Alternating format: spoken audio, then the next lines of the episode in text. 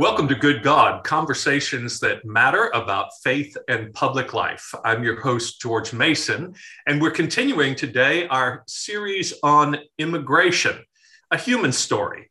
And I'm delighted to welcome to the program Elket Rodriguez, uh, who is an immigrant and refugee advocacy and mission specialist. Uh, serving down on the border, the Texas uh, US Mexico border, uh, for the Cooperative Baptist Fellowship and Fellowship Southwest. Uh, so glad to have you with us. No, the, uh, it's an honor for me to be here with you, Pastor. Uh, like I said before, I read, I've read a lot about you. I've heard some of your sermons, and so it is my honor to be here with you this time. Well, thank you very much. So, uh, this is a, a challenge that we have as a nation. It's a challenge we have as people of faith, of course, too, as we think about this work.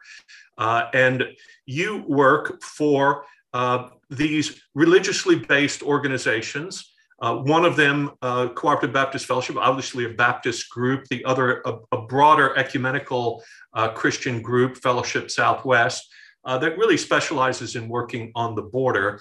But I, would like to begin by asking you about your own story tell us about uh, the Rodriguez family and about you and how you came to be where you are and doing what you're doing. Well, it's a it's a long story, but I'll try to be short. no, um, so I've always had this call to. Uh, I know I always knew that I had a call to ministry, right? Um, and so I worked in Puerto Rico. I'm a Puerto Rican myself. I was born and raised in Puerto, Puerto Rico. My whole family was born and raised in Puerto Rico. My wife is too. Uh, my children as well. And so uh, when I was in Puerto Rico, uh, I started, I had a call to ministry, but I, I felt like God was, was opening opportunities for me to work professionally. So I became an attorney. Uh, I worked as a child abuse prosecutor. Um, and at the same time, I became a legislative assistant assistant in the in the Puerto Rico's uh, legislature just to make the long story short, um, I don't know if you remember the Hurricane Maria. Oh yes, 2017. Yeah. Well, I was there, and so I experienced how uh, a beautiful island became this very. Um, I mean, I've never seen my island the way I saw it that day. Yes. Uh, after the hurricane, and so I was praying to God, saying, "Where should I go next?" Um, and long story short, um, I started feeling this call to come to the United States, which was uh, which which was in the works, let's say, months before her, the hurricane hit. Um, but my wife and I, we were very, uh, I would say, um, not in the position of moving. Uh, obviously, when you live 15 um, minutes from a lot of beaches, you're not, uh, right. you don't want to move, right? But um, after the hurricane, I, I, I prayed to God and I started uh, moving down that path. I felt that call. My wife was in it with me. So I told God, you know what? If you want me, if we feel like you're calling us to the States and you're calling us to Texas, uh, you're going to have to provide a job very quick. Um, and lo and behold, I had a job uh, two weeks after, the hurricane or a month after the hurricane. And so I came to the States. Uh, I, uh, I went to the city of Midland, Texas. Uh, that's where uh, I, I ended up. I became a CPS, a Child Protective Services investigator. And I used to visit uh, the local church, which was First Baptist Church in Midland. I started um, uh, Spanish, Sunday school Spanish class there because I felt God was opening that opportunity uh, to serve the community. And well, eventually an opportunity opened up in Harlingen, Texas, where I'm right now, uh, to become an immigration attorney. Uh, mm-hmm. But I always had that ministerial background. So every time I met a client, it wasn't like, I'm going to take your case and that's it. We're, we're going to have a transactional relationship, right? So it was always a relational relationship. Okay. Um, and so that's how all this happened. And, and so there was an opportunity to work for CBF and Fellowship Southwest as, as um, well, you know, this raises an interesting uh, point that I wanted to get to later, but let's just start uh, talking about it now because Hurricane Maria was the product of uh, what I think most people would acknowledge is uh, climate change. Uh, that yes, we've always had hurricanes, but Maria was one of the most devastating, most devastating and unusual hurricanes uh, to have hit uh, the Caribbean, and uh, and so it created for you uh, a moment to evaluate whether you would stay where you were or migrate. Uh, so uh, now, I think many people do not understand that the same thing is happening in Central America, right? So, uh, global warming, climate change has created conditions under which people have now said, all right, I can't stay here any longer. I need to move. And that migration is a product in part of many factors we'll get to uh, in a little while. But one of them is climate. Do you want to talk a little bit more about that for those of us who are in uh, the United States and who, yes, we experience some of these uh, different uh, changes in season and extreme weather, but this is different in Central America, isn't it? It is different, and I'll I'll answer that question with a quick story. Um, uh, so here in Harlingen, in, in Harlingen's airport, in the air in Harlingen's airport, the Valley International Airport, uh, there's a ministry called the House of Love and Justice uh, that's ran by a friend of mine and a dear colleague called Eddie Bernal. And so what we do is whenever migrants are uh, left or uh, left there or dropped there, and they don't know how to navigate the whole uh, system, we go out there and we talk to them, right? Um, and we try to shelter them until you know the, their plane comes up, and we feed them and all that.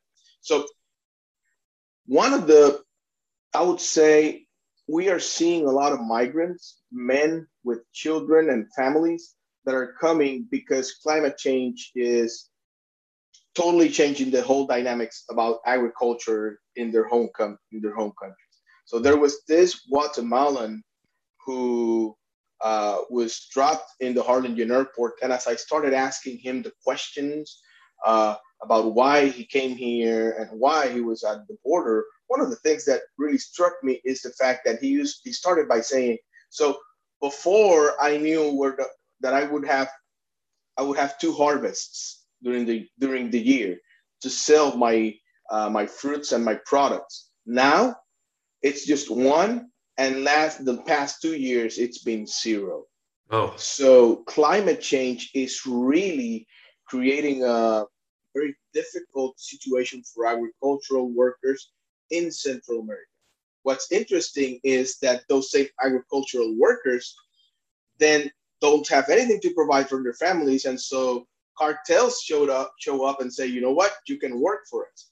But it's difficult to say no to them because if you say no to them, then they're going to go against you, your family, and, and things like that. So people ask me all, all the time are they coming because of their fleeing violence, or are they coming because of climate change, or are they coming because there's a corrupt government? Well, these circumstances are all right now becoming happening together. Yeah. Okay. And so that's a normal. So this is not just one man. I've seen, uh, let's say, this is becoming a regular pattern, and yeah. this is a normal story about uh, uh, re- that can give you a, a really uh, picture of what's happening right now in Central America.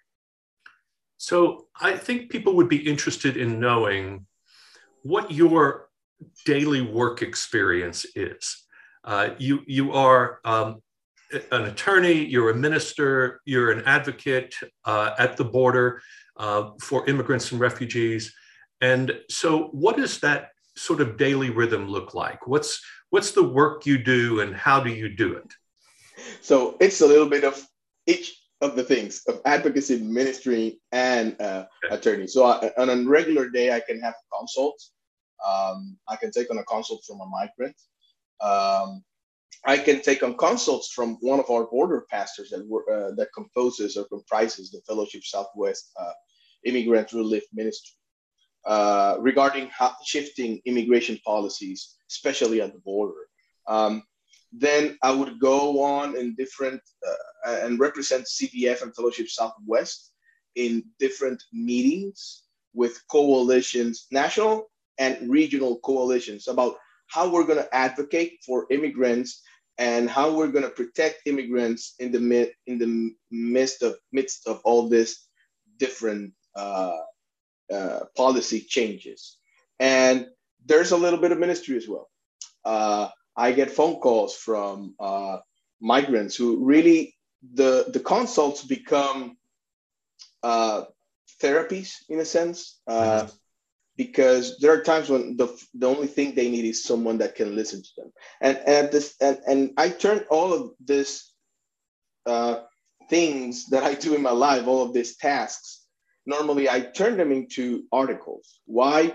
Because i don't really believe that i'm a better i'm a good advocate. The best advocate is the migrant itself is the uh-huh. asylum seeker itself. So i want people to know their stories to know what they're going through because I think that their voices need to be lift, lifted up. Well, to that end, you have written several articles, and uh, I'm happy to post them with this uh, this uh, uh podcast uh, for other people to read. But I do think that it would be helpful to clip off some of the points that you've made, at least in one of these pieces, uh, that you, have really tried to expose some of the truths about the Mexico US border and the reality there because there's a lot of misinformation, there are a lot of myths about that. Uh, the first would be uh, that, that you assert, at least, that most migrants do not want to leave their own home countries.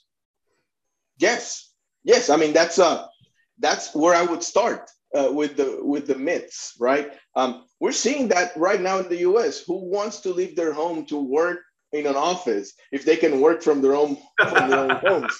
I mean, we're seeing that in our micro in our micro reality. Right. But migrants do not want to leave their countries because they want to. They are forced to leave their countries. Mm-hmm. Um, and if you ask them, if things were good in your country, if you had a government that protects you, if you did not have cartels, if you could feed your own fa- your own family, would you be there? They would say yes. They're not looking for the one hundred thousand dollar job. They're just trying to survive. Okay. All right. So that you you cover that next in a point in in this piece that the, the reasons uh, why people flee persecution, corruption, government collapse, economic depression, criminal organizations, and, and global warming. Uh, but, uh, but let's talk about the numbers of people who are coming. Uh, mm-hmm. you, you say in this piece also the border is not open, but it is not closed either. Okay, that's talking out of both sides of your mouth. It, it sounds like, right? And many people, I think, uh, for coming from their own political point of view, uh, want to emphasize one thing over the other, and you're trying to say both things. Explain that. Oh, perfect. Um, I'll try to explain that as, as quick as I can. So, no, right now the government is implementing this policy that's uh, it has been dubbed Title 42, which actually uh, summarily expels migrants back to Mexico. Um, and so, and they do it in a very quick fashion. Now, I would say that the vast majority of asylum seekers that try to come through the border are going to be expelled through Title 42 to Mexico. But the government always has discretion. Uh, immigration officials can uh, use their discretion to allow migrants to come in.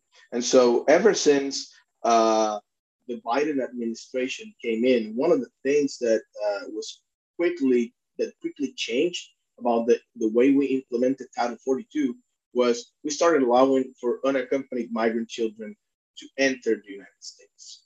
Uh, before you could see a five-year-old child uh, being returned to Mexico, uh, uh and and being returned from one port of entry I mean, the, the child would come through one port of entry and you would return it through another port of oh, entry. Which, which created a problem, a real problem, and humanitarian issue. And I would say it's very difficult to talk about it, but you're talking about sometimes two cartels. One cartel that controls this uh, turf, and you're returning that person oh. through another territory. And so we don't we didn't know what would happen to uh, we don't know what what happened to, to those children so one of the first things that happened was i'm going to allow unaccompanied migrant children second thing uh, the united second thing that happened is that um, more immigration officials started using their discretion to also allow what they call allow into the united states what they called um, vulnerable cases. My, the majority of them are women with children. Women with children that are going to be very, they're going to be, if they were to be expelled, they would be in a very difficult position to uh, uh, protect themselves in northern Mexico, and they would be easy prey for cartels. And so that was a shift in the way uh, our immigration uh, policies began being began being implemented after the Biden administration. So what you're seeing right now is more migrants being allowed to come in to continue their asylum claims, their asylum cases in the United States if they are vulnerable, and more unaccompanied migrant children being allowed to come in. But still, Title 42 is being implemented all across the board. And I hope that gives you a, a little bit of perspective. It does. Uh, Can you clarify Title 42 uh, and the Remain in Mexico policy? Is that the same thing or are those two different things? No, the, those are two different policies. Okay. The Remain in Mexico, it's what's right now being uh, discussed in court and at the same time being struck down, which is kind of difficult to explain. But Remain in Mexico was implemented in 2019, which is what we call MPP or Migrant Protection Protocols. This policy, what, what it did is migrants, uh, asylum seekers try to come in, and so they were forced to remain in Mexico while their cases were being uh, attended to in immigration court. And so this, when the Biden administration came in, they did away with that policy. And so right now it is not being implemented what happened is that Texas and Missouri took a case to federal court uh, about some months ago. And so they won the case, and the court, a Texas court ordered, I mean, federal judge, Texas ordered for MPP or Mike or the Remain in Mexico policy to be re-implemented. They ordered the administration to do that. Now, here's the thing: the administration said they would re- restart MPP or Remain in Mexico uh, by mid November. But the issue is that Mexico has not agreed still to the implementation of that policy. Remind, have in mind that this is not a policy that the, uni, the US can unilateral, unilaterally implement. Okay. So right now, uh, we are in that we're waiting for Mexico to see where they are. And so at the same time, which is interesting, the administration last week uh, uh, issued a memorandum to strike down MPP. And you're saying what? They're trying to implement it, but at the same time, same time, they're trying to uh, take it down or eliminate it. Well, they've been ordered to implement it because it was the, the memorandum was not uh, sufficient, right? So they're doing a new memorandum to take it to take it out. So they're trying to comply with an order while at the same time trying to strike down MPP. But it has not restarted yet. We're yet to see what Mexico will say in the next probably one or two weeks. Okay, so people think that there is um, a, a lot of violence at the border. Uh, in fact, sometimes you'll hear the language of the border is a war zone. That's not your experience, though, right? So tell us tell us more about what is it like at the border. So I live at the border, and which is interesting. I live in Harlingen, which is 30 minutes from Matamoros, uh, Mexico, Brownsville, Texas, and 30 minutes from McAllen, Reynosa, uh, Mexico. I mean that border. Um, in reality, when you talk to families who live in the U.S. Who, from Mexican descent, and when you talk to Mexicans on the other side, there is a fairly common, uh, I would say, sentence that they use or phrase, which is, "I did not cross the border; the border crossed me." Ah. And and you could see the back and forth.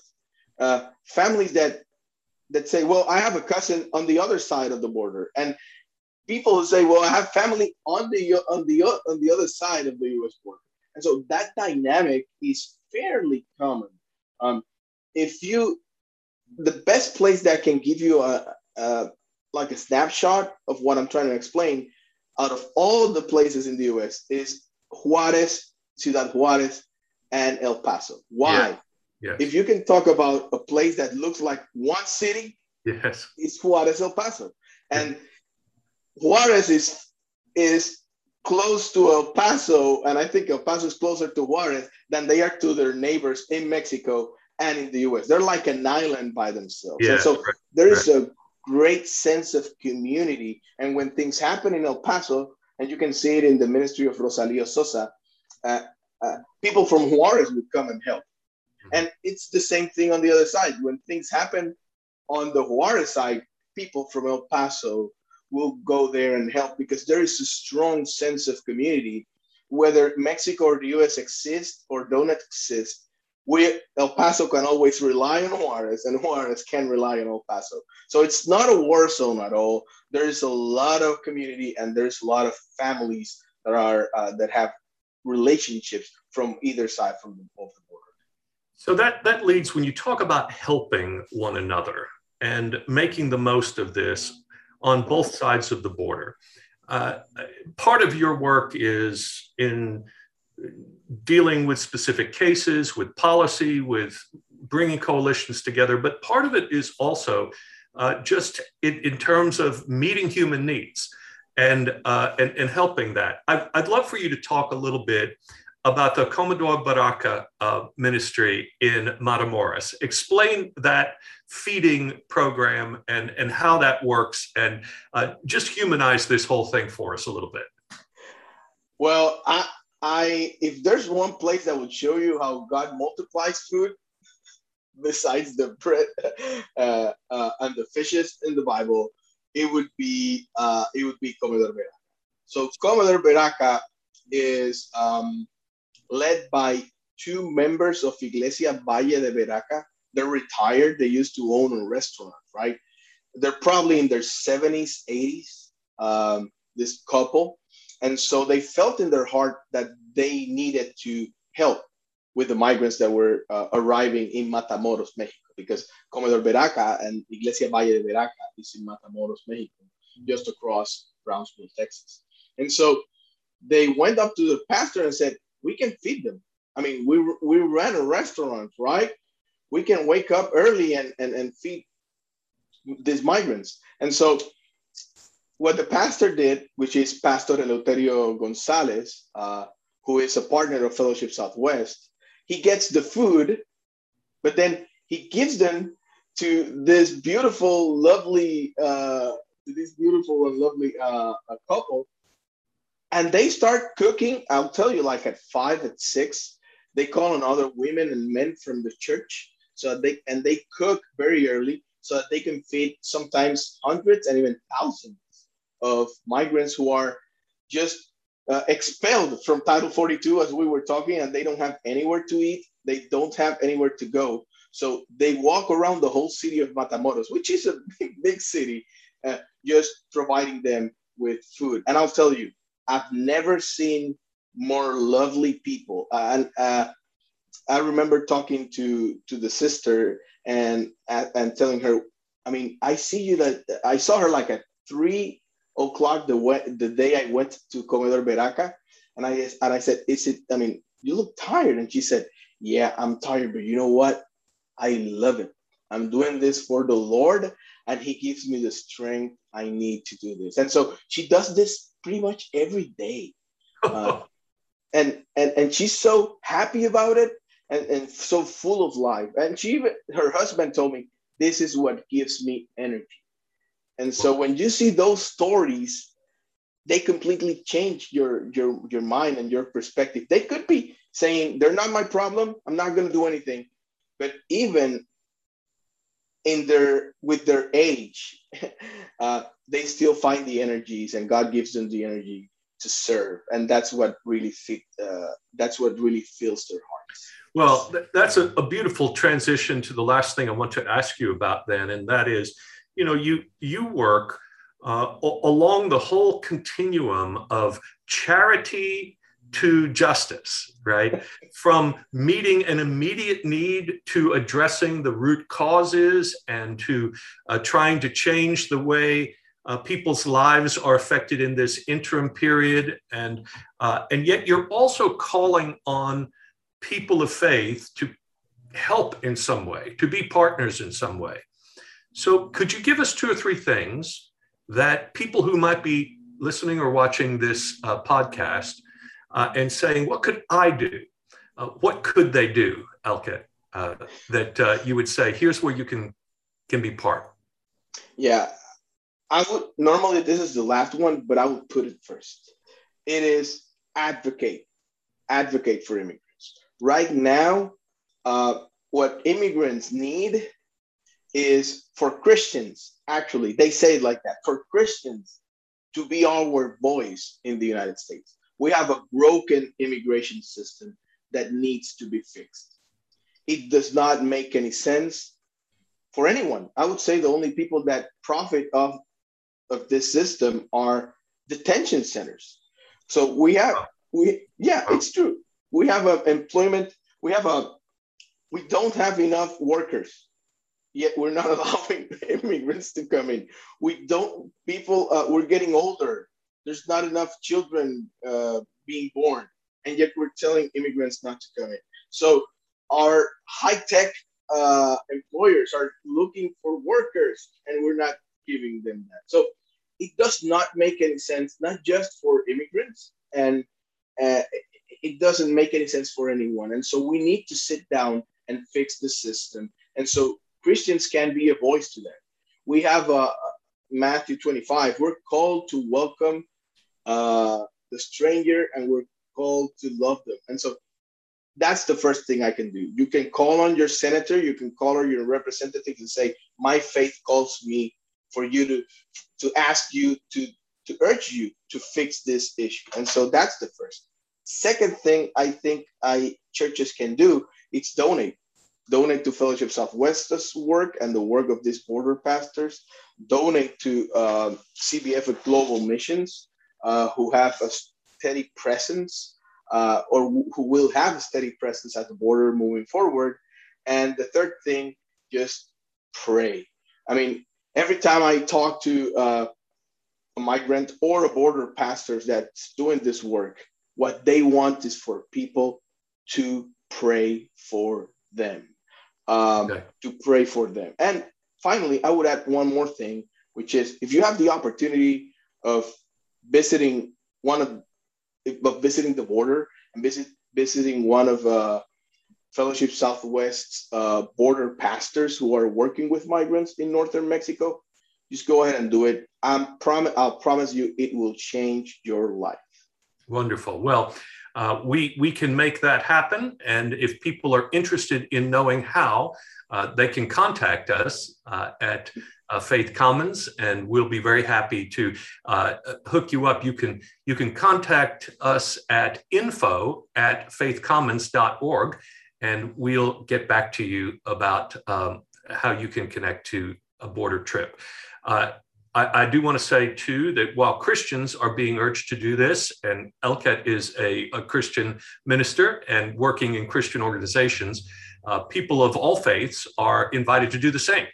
And we have many uh, people who watch this pro- program and, and follow us um, on the um, uh, podcast that uh, also want to interact in different ways. And so uh, feel free to do that.